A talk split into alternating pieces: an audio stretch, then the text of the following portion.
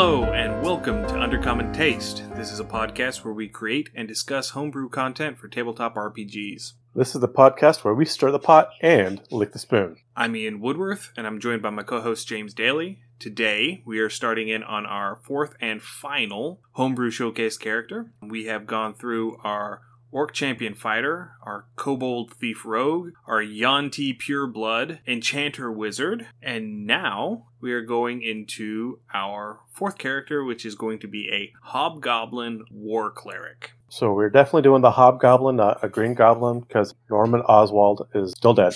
Oswald or Osborne? I think it's Oswald. But yeah, so we're going in with the Hobgoblin today. There's really not a huge amount that I would change personally with the Hobgoblin. They are a fairly well designed race as far as the monstrous races go. I think Wizards did a pretty good job with putting together the Hobgoblin. I think that they did a slightly better job with the Goblin, though. The Goblin is the one monstrous race that I can look at and just say, yes, everything works just the way it is. I wouldn't touch any of it there are a couple of little things that I would change with the Hobgoblin, but not a whole lot. Well, the Goblin's kind of one of those iconic races for Dungeons and Dragons in most fantasy tropes anyway. And then with Dungeons and Dragons, we look at the Hobgoblin and you're looking back from your first edition, you know, the original D&D all through now, and we're we're no longer in what I'd consider cannon fodder range. So like your orcs, your kobolds, they don't translate to a player class well because the monster class was something that you're supposed to throw, and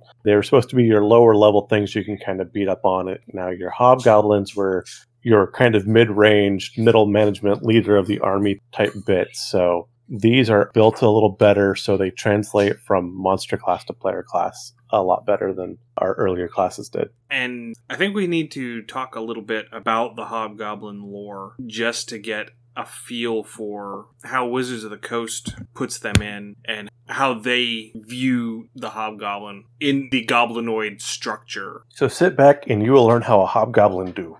And I really wish, and I can't remember the gentleman's name that does the true animal facts, but I totally wish I had Zay his voice. Frank. I wish I had his voice because I would love to see him do a hobgoblin episode. True facts about the hobgoblin.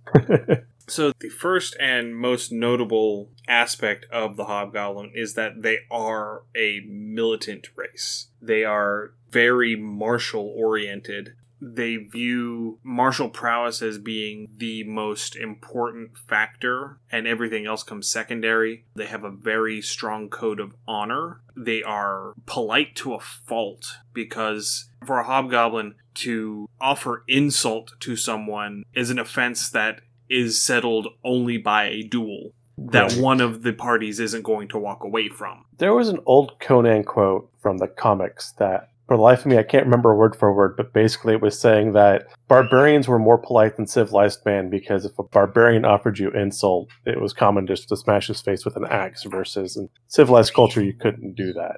I really wish I could remember that quote off the top of my head, but that really, really underpins the hobgoblin culture for me in my mind. So the hobgoblins, according to Wizards lore, and I'm just going to flat out say all of this is going to be according to Wizards lore. Whenever we go to me talking about my hobgoblins, I will specify that. But from here on out, it's as Wizards wrote. They are broken up into legions. So the tribes are referred to as legions, and they have a very strict hierarchy. I think there was what seven ranks from top to bottom, from warlord all the way down to soldier, and that's something that was laid out in the Goblinoid lore section of Volo's Guide, which is actually a really interesting read for me. Yeah, Volo's Guide's got a great bit of lore for all of your monstrous races, which is always a fun read. Not having picked that up before, and really before 5th edition, only having like the Player's Handbook and the Dungeon Master Guide, a lot of these supplemental texts are more than just stat blocks for different characters. There's a good bit of lore and storytelling in them.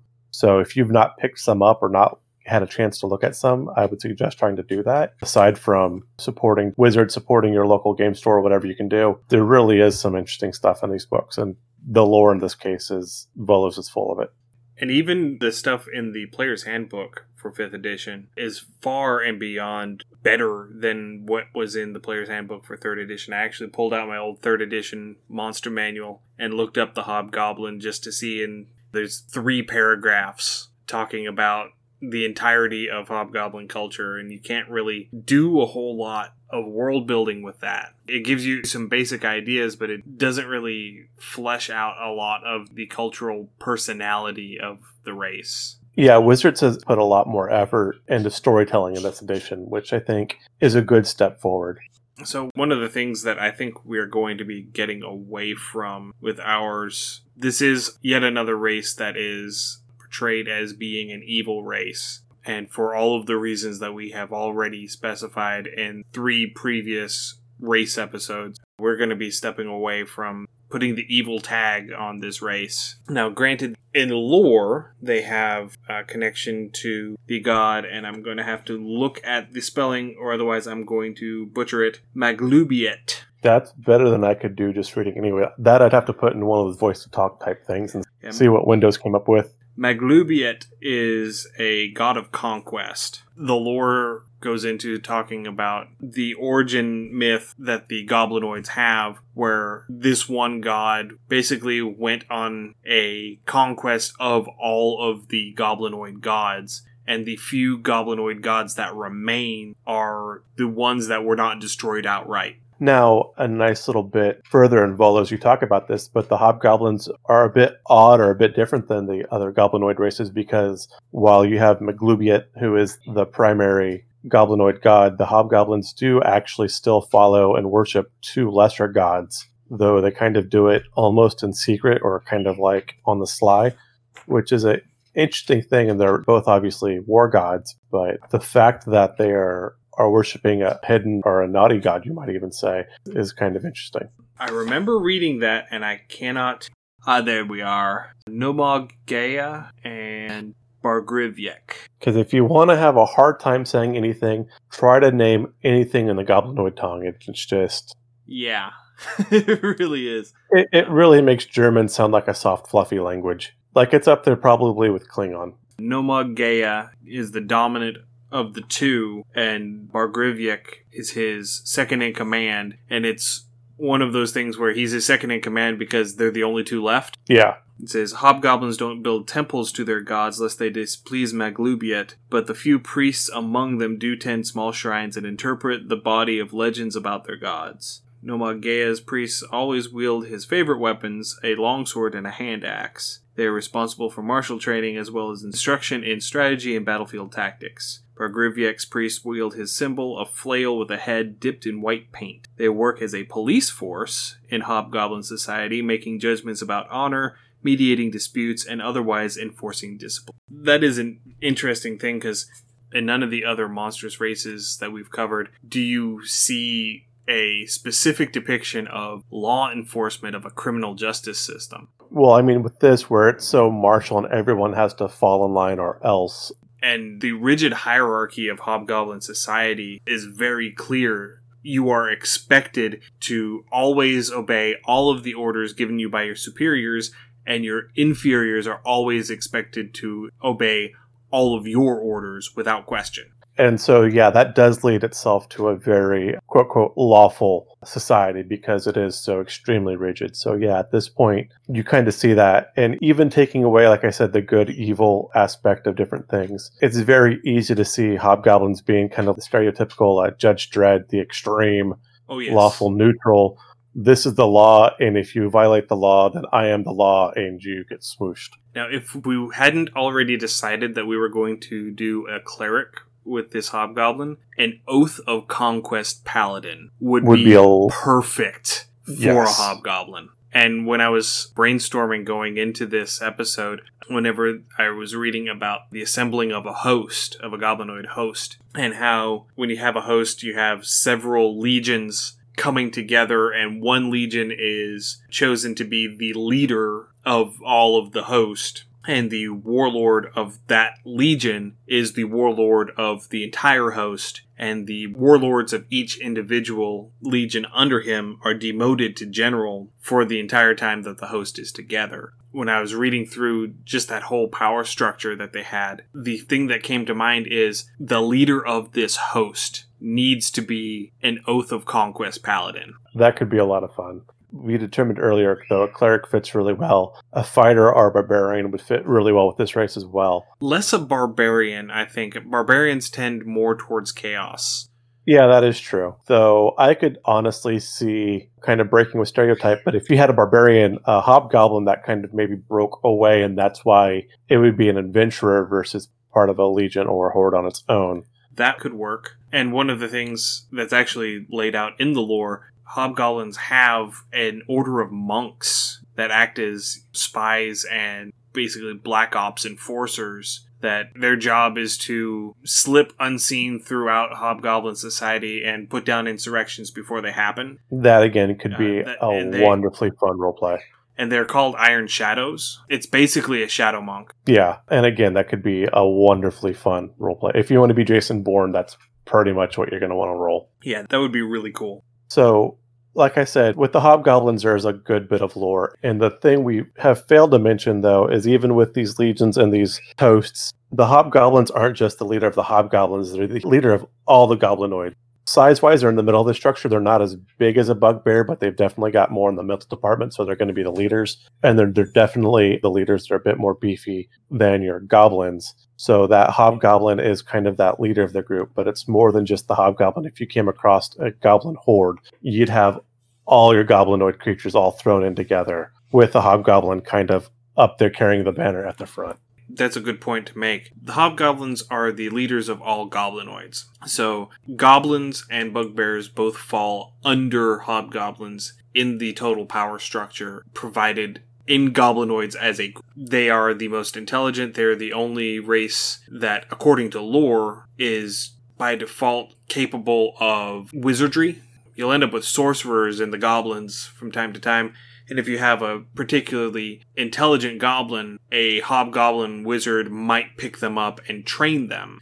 Um, I think that was actually put in here. Let me see if I can find that. The Booyahg, yeah. Uh, yeah, Booyahg Caster. So, uh, goblin served under a hobgoblin wizard. Stole a look at his master's spellbook and learned a little wizardry by aping the gestures and words it remembered. The goblin can cast a randomly determined first level wizard spell once per day.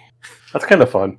yeah, uh, and I like that. I like that the hobgoblin. They are the order to the chaos. They are the driving force that takes all of the untethered energy provided by the goblin and just directs it, funnels it into a purposeful direction. Absolutely. So, Let's go ahead and hop into stats. I think we'll go ahead and hop into the mechanics here. So, for starters, ability score increase, constitution score increases by two, and your intelligence score increases by one. Uh, I was talking with James a little bit before the stream, and there is a change that I want to make. I understand that hobgoblins are supposed to be demonstrably more intelligent than other goblinoids, but given their leadership qualities, I really want to change this plus one intelligence to a plus one charisma. So, James, are you going to try and convince me otherwise? I want to. I really, really want to. We just spent a ton of time talking about the leadership ability and how they are the glue and the underpinning of the sword. And that makes a wonderful, very strong argument that they should have that charisma as a plus one. But they are also tacticians, they are leaders. They are an intelligent race. And again, they're not just go and smash things. They do think, they plot, they plan. So, and me personally, whenever I make a character, I really have a hard time sacrificing intelligence for charisma. That's just me. So I like the fact they have that plus one intelligence. You can make uh, an extremely, an extremely strong case that you could trade that for a charisma. I would almost be willing to leave that to the player and say you could take your constitution score increases by two, and you can increase intelligence or charisma by plus one. I was actually about to say that because their leadership prowess comes from their greater intelligence compared to the other goblinoids. But all of the intelligence and all of the tactical mind in the world isn't going to help you actually lead if you can't convince your underlings to follow you. Oh no, they make books about how to be a proper leader all the time. That's totally using your intel score for a charisma check. As a person who tries to do that very frequently, there is a way where you could learn, and it takes more than a plus one intel, but you can learn how to, I don't want to say mimic, but you learn to act body language. You learn how to read a crowd. And it's not an innate thing that comes from you, it's something you've learned to watch. So, I mean, at that point, it is intelligence. Intelligence is knowing, like, where a problem's going to be so you can put out fires before it becomes an insurrection or a rebellion. So, I mean, you could actually think your way through a lot of problems that charisma would naturally alleviate. So, like I said, I could see either or. There's a time and place definitely for both in leadership, though. But you have to have that force of personality to make people follow you. There's only so many tricks that you can pick up intellectually. If you don't have that base charisma, if you don't have that well to draw from, That's what the sword's for.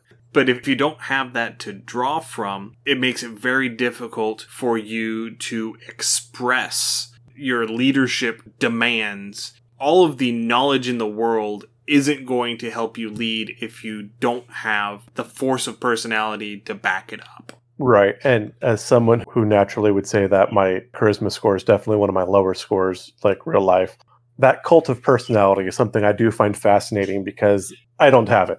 And the way you can draw on people. So if you do have that cult of personality, leadership is much, much easier. You know, you talk about political leaders, your faith healers, your cult leaders, even you know people that can lead like a rally or a group or just like an even like a nonprofit there is something to people with a naturally high charisma score where people do just want to gather around them that you can't get with pure intelligence. So i really like i said that's a hard coin flip for me because i really do like the fact that this hobgoblin is a thinking race versus just a bestial flood the field with critters race. But I like the Constitution too, and then letting the player pick intelligence or charisma plus one. Wow, those birds are really loud right now.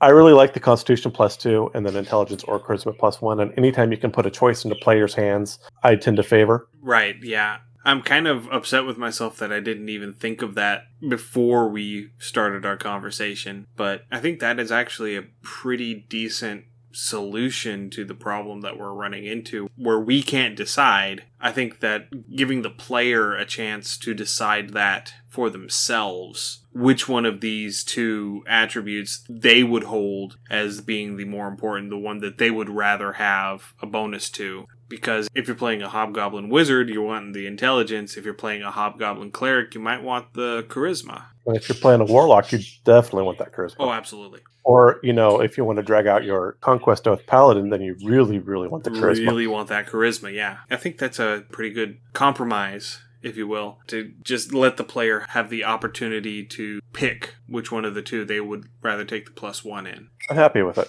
Yeah. Okay. So, age hobgoblins mature at the same rate as humans and have lifespans similar in length to theirs. That seems pretty alright. That would make an interesting aspect for world building. You could in theory have a world build come together where you basically have a human general and a hobgoblin warlord who are Rivals. yeah yeah, ri- Yeah. rivals would be a good word i don't want to call them bitter enemies but respected foes Yes, that would be awesome. Like a Um, nemesis. Yeah nemesis. There's there's the word we're looking for. They each command a garrison on either side of this no man's land and they've each tried their entire military career to best the other. And they've both started on the field. They fought direct conflicts against one another on the field and they both worked their way up through the ranks and now they're both commanders of the entire force of these garrisons. And they're just a pair of crusty old men that are still trying just trying to one up one another and just trying to finally put the last nail in the coffin and finally come out on top. So you could have like a Eisenhower Rommel type dynamic going. That'd be really fun.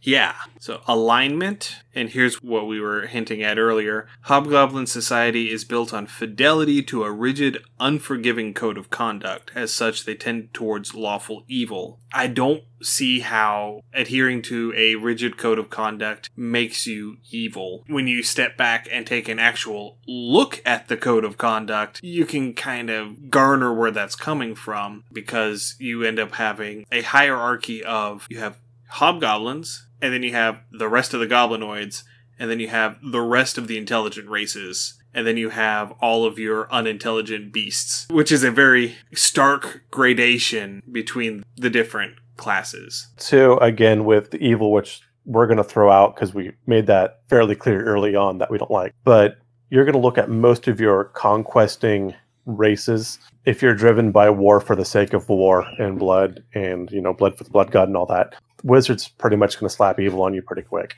they're not slavers like your drow they're not going to Oh I yes, mean, they are. they could be but not not yes, as goblinoids are definitely a slave-holding race, according to the lore that Wizards puts out. Okay then i will recant that it doesn't seem to be as pronounced as it is with the drow so i have missed that or i just blanked That's primarily because they have this huge pack of goblins directly under them to do most of the grunt work. But Okay. they will have slaves in addition to the goblins, and the goblins really like it when there's slaves because now there's someone for the goblins to order around. You're right, and now that you mention it, I do recall that that is mentioned under the goblinoid or the goblin lore. So yeah, that is correct because they want nobody wants to be on the bottom of that totem pole. But any large conquesting race that's built primarily on war and not sitting around making flowers, and like you said, you know, if it's not studying the arcane and trade, then you're going to be evil pretty much.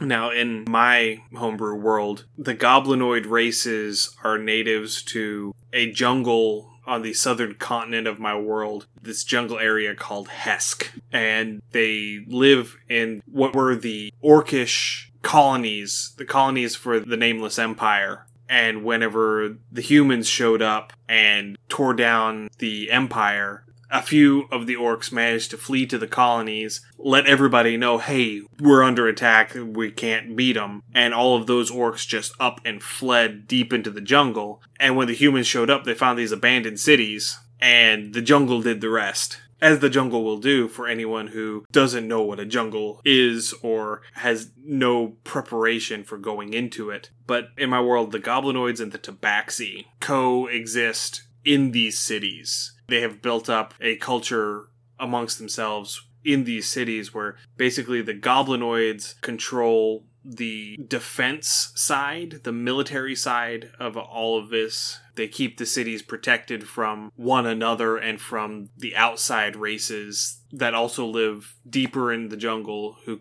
come out periodically. Whereas the Tabaxi engage in trade, they are the face of the city. They do most of the PR work, most of the merchant work. It's an odd coexistence, but I think it works decently well enough. But in my world, none of the races are depicted as default good or default evil because I decided that that was a dichotomy that I didn't want to impose. I, wanted the whole gradient of morality across the world because that's how you get individuality. So that's why I would not put an evil tag on hobgoblins because if anything, most of my hobgoblins are lawful neutral. Continuing on, size. Hobgoblins are between 5 and 6 feet tall and weigh between 150 and 200 pounds. Your size is medium. So they are basically the same size as the shorter humans. Even really, I mean, they're about the size of a human. Um, humans, if you look at a human stat, it's going to be about there. We have peoples that are a little over six foot tall. I think human males, modern demographics, I think human males average out around 6'1, 6'2. Uh, I thought I was five eight. I could be completely wrong. The medical standard is always like five eight and 80 kilograms, which winds up being like 180 pounds. Just because we're taller than most, you know. Uh, I guess. It may be my bitterness of never actually hitting six foot. I ended up a quarter inch short of six foot. So that's how I feel about like I was two inches short of six six, and I was really upset because I wanted just to be an even two meters and done. Speed, your base walking speed is 30 feet. That's pretty standard. You get dark vision 60 feet. This is one that I would actually start to push for changing this to low light vision Yeah, that's understandable. because hobgoblins are not subterranean goblinoids. I'm perfectly fine with keeping dark vision on goblins because they're subterranean. I'm perfectly fine with keeping dark vision on bugbears because they're nocturnal. But hobgoblins, I think, would start to have that genetic drift where that particular trait isn't being used and so you don't have the whole survival of the fittest aspect. You don't have the natural selection where the individuals who have poor dark vision end up getting killed off. Uh, that makes sense. Now, we did leave Dark Vision with the Orcs because they tend to do more night raiding, but they're Right. going to be doing more raiding than an actual full military formation legion type movement. So I agree that dim vision sounds better for the hobgoblin in this case. Yeah, the orc tends to be a smaller group. They tend to organize into tribes, so you'd have anywhere from 10 to 30 at a time. A legion of hobgoblins. I think a legion was something like 500 to 2,000 hobgoblins. Right. And yet they're going to break down into clans within that legion and tribes within those clans. They're not going to use those terms, they're going to use military terms for the different breakdown. But you end up when you're a military race, when you go on a campaign, you don't campaign at night typically. Typically.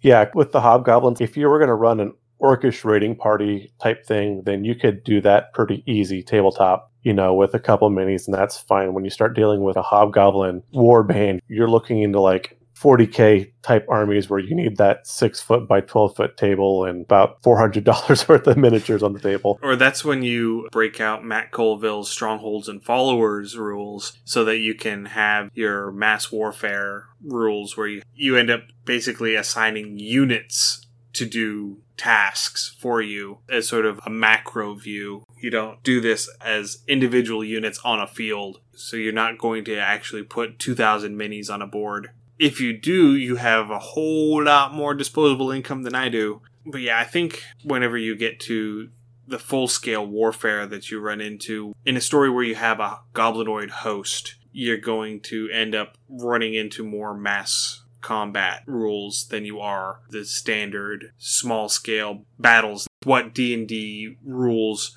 are designed for. D&D rules are more designed for skirmishes really than full battles. But if you stop and step back and look at it from a strategic standpoint, from a tactical standpoint, like a hobgoblin would, they would have their army that would be marching in full view, that would engage an enemy army on the field of battle during the daylight. And when that fight is done and they pull back, that night they're going to send swarms of goblins after them. They almost start feeling like the Uruk-hai from the Lord of the Rings series, where they're not a full orc, they're not a full goblin, they're kind of that weird half breed in between. They're definitely the leaders, they're definitely up front, but there is a little bit of exchange. There is some loss of, they're not the rubbery skinned goblinoids that you kind of see, they're not the full orc. So, yeah, like I said, that's a, they're different enough that they'd be different. So, yeah, dark vision to dim vision, perfect sense. Yeah, I think low light vision for these hobgoblins will be a decent change. I told you we'd come back to it.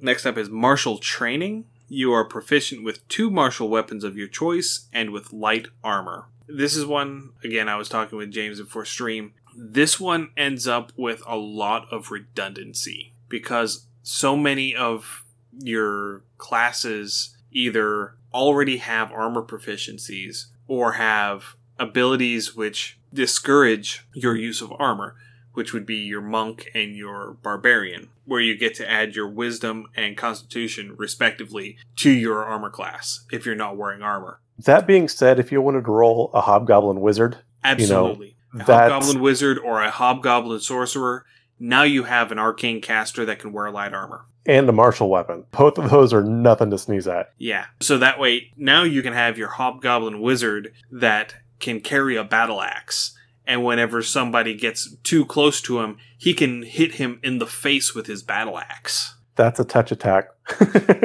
I touch your face with my battle axe.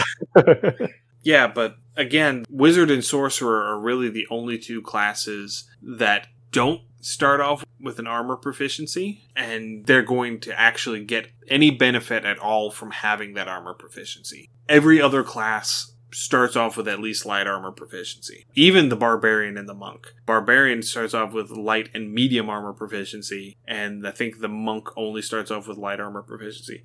Though I will say, I think the hobgoblin is the only race that actually gives you a flat, straight out, you are proficient with armor, which is an interesting Yeah, I can't think of any other races that actually provide you an armor proficiency. Nope, I take that back. Dwarves. I believe that dwarves start off with medium armor proficiency. Are you sure? I am looking it up because. Nope, I take that back. That was a third edition thing, I do believe. You start off with weapon proficiencies, you don't start off with armor proficiencies. So yeah, I think I think the hobgoblin is the only race where The dwarven subrace Mountain Dwarf starts off with light and medium armor proficiency. That's not what I was looking up. I was opening the book so I could look up the monk because I couldn't remember if the monk actually did start off with a light armor proficiency or not. Uh, no. So the monk does not start off with an armor proficiency, but they do have unarmored defense. So they, when they're not wearing armor, they get to add their wisdom modifier to their AC, and it takes a pretty stout set of armor to beat your wisdom modifier on a monk because you tend to put a decently high wisdom score on a monk. Or at least you should. You don't have to. You could have a monk with a wisdom score of four. that'll be a different episode of min maxing versus roleplay, but that's a completely different episode. That is. Getting back to where we were, most of your classes where you're going to actually need to have a martial weapon or need to have armor are going to give you at least martial weapons and light armor. There are classes where this particular bonus really helps, but overall, there is a lot of redundancy to this ability. I don't really want to change it because of how much it benefits the classes that don't get this as a default. As we said, specifically the wizard and the sorcerer, but there's a lot of redundancy. If you're playing a fighter, you don't get anything from this. If you're playing a paladin or a barbarian, you get nothing from this. If you're playing a ranger, I don't think you get anything from this. Rogue, you might. I think you get simple weapons and a selection of martial weapons. Let's see what else? Bards and warlocks. A hexblade warlock would probably get a lot from the uh, martial weapons proficiencies. I'm not certain because I don't have that page open right now. I don't remember what warlocks get. I think they just get simple weapons. I think so. Anyway, I'm rambling now. And now for the big special racial ability that they get Saving Face. Hobgoblins are careful not to show weakness in front of their allies for fear of losing status. If you miss with an attack roll or fail an ability check or saving throw, you can gain a bonus to the roll equal to the number of allies you can see within 30 feet of you, maximum bonus of plus 5. Once you use this trait, you can't use it again until you finish a short or long rest. I really like this. This is a good panic button, That is a great panic button. I really do like this as well. especially if you're getting a big party together. The bigger the party, the better the bonus. So the next time we roll eight players on a campaign, can I roll Hobgoblin? Absolutely. I think what we would need to do is run a goblinoid campaign. That would be a lot of fun. So you would have two or three hobgoblins, a bugbear, and the rest are goblins. But yeah, this is a really solid ability to have. I like this. This is definitely one of the keystones to the race to play. So yeah. This is one of those things that can really come in clutch when you absolutely have to make that saving throw, when you absolutely have to make that attack land. If you're only one or two or three points shy, this is the ability that will let you just sort of fudge the roll and make it work. Languages you can speak, read, and write Common and Goblin. That's standard. That is pretty standard. So I don't think that we're going to change that at all. So, like we both said, the Hobgoblin as a playable monstrous race is pretty solid. And there's not a whole lot in there that either one of us would really want to change. We both do have something we did want to add, and I think we need to talk to it because I think adding both would be a little too much. So I'll let you go ahead and give yours, and then I will discuss what I was thinking after that. Okay, so I had a couple of different working titles before I settled on Settle the Score for the name of this ability. As a reaction to being hit by a weapon or spell attack, you may order your allies to strike down the creature that attacked you. Until the start of that creature's next turn, all of your allies who can see and hear both you and the target creature get a bonus on attack and damage rolls against that creature equal to your charisma bonus, minimum plus one. Once you use this ability, you can't use it again until you finish a long rest. I think I was planning on actually putting an area on the effect. I think I was going to go with the same area of saving face. So so allies within 30 feet of you that can both see and hear both you and the target get a bonus to their attack and damage rolls against that target equal to your charisma modifier until the start of that creature's next turn because the ability is used as a reaction on that creature's turn. Right, yeah. That sounds really good. I like that. You fleshed that out really well. When you first presented it, it sounded, I think you just wanted to give them straight advantage on an attack roll which I think would be a little beefy. That also pins back into if you want that charisma or intelligence score way back at the beginning of the episode. So I like how that fleshes out. That sounds really good. It also plays into the whole air of being a leader, being able to rally your troops, being able to convince your allies or your underlings to do what you want them to do. Yes, and that kind of ties into what I wanted to add. And again, I like yours. I'm liking yours as you've edited it because it has a lot of flavor. But what I was wanting to add was if you look back in the Monster Manual 5th edition, 3rd edition, even 2nd edition, one ability that the monstrous hobgoblins all had was leadership. So they could actually, kind of like what you did, it was giving them an extra bonus to their allies' attack. So leadership per the monster manual for the hobgoblin is for one minute, the hobgoblin can utter a special command or warning whenever a non hostile creature it can see within 30 feet makes an attack roll or a saving throw. That creature can add a d4 to its roll. And again, I think with you pinning it to your charisma modifier versus a straight advantage roll, I think that works. But I do like the fact that you could bolster your troops as well to add to an attack or an ability check.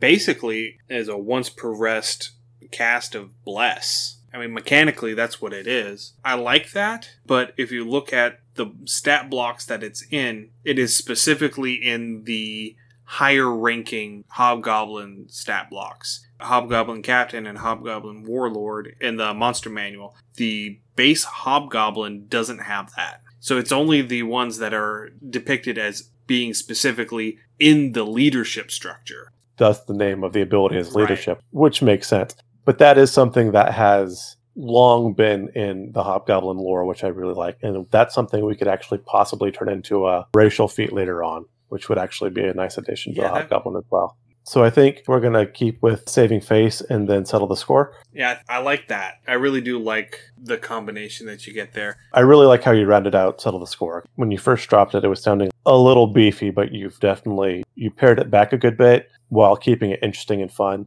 And honestly, when you're rolling on the table, nothing is more aggravating than when something actually connects and hits you. So yeah, you want to drop that thing. So I it gives a good kind of venting when you're on the table. Well, you hit me, well I'm gonna I'm gonna hit you and everybody hits you. So meh.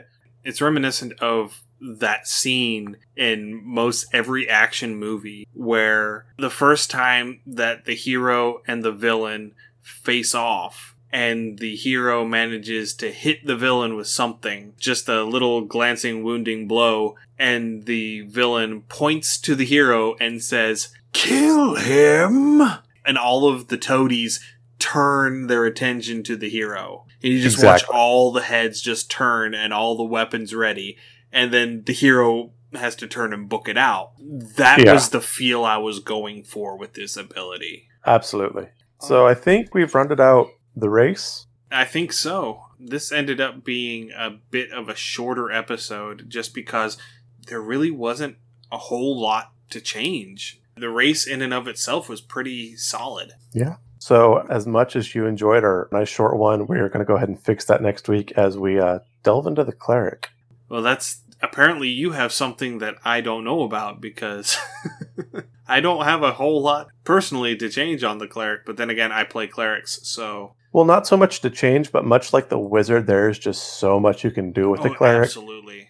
Yeah, so I mean that's I don't anticipate that the cleric episode is going to be as long as the wizard episode. Potentially, we'll see. Next time, we're going to be going into the cleric, specifically the war cleric. I just felt like the war domain was the obvious choice for a hobgoblin. Absolutely. Being the martial race, I think that a good solid war cleric would be just the optimal choice. Being the fact that the two hobgoblin gods are war gods? Yeah.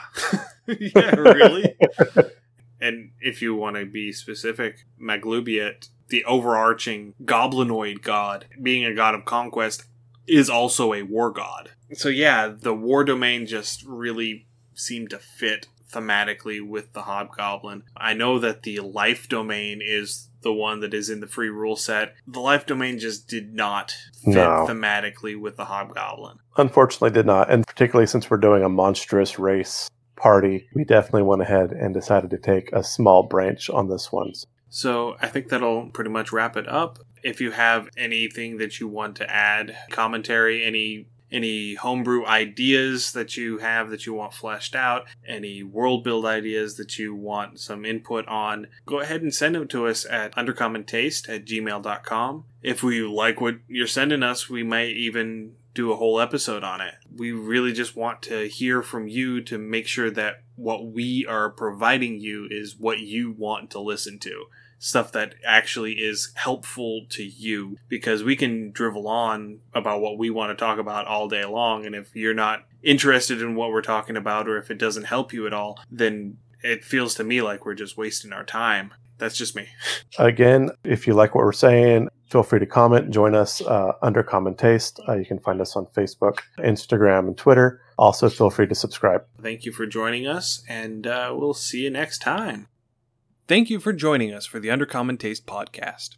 If you enjoyed it please pass it along to your friends. You can find our past episodes hosted on podbean and available through spotify apple podcasts google podcasts and amazon music. New episodes go live on wednesdays and the write-ups for our homebrewed content are published on fridays. Join us on facebook or instagram at undercommon taste or on twitter under the handle at uct homebrew Links to all of our content can be found on these platforms. If you have comments, corrections, suggestions, or ideas, please send them to us at undercommontaste at gmail.com. If we like your idea, it may make it into a future episode.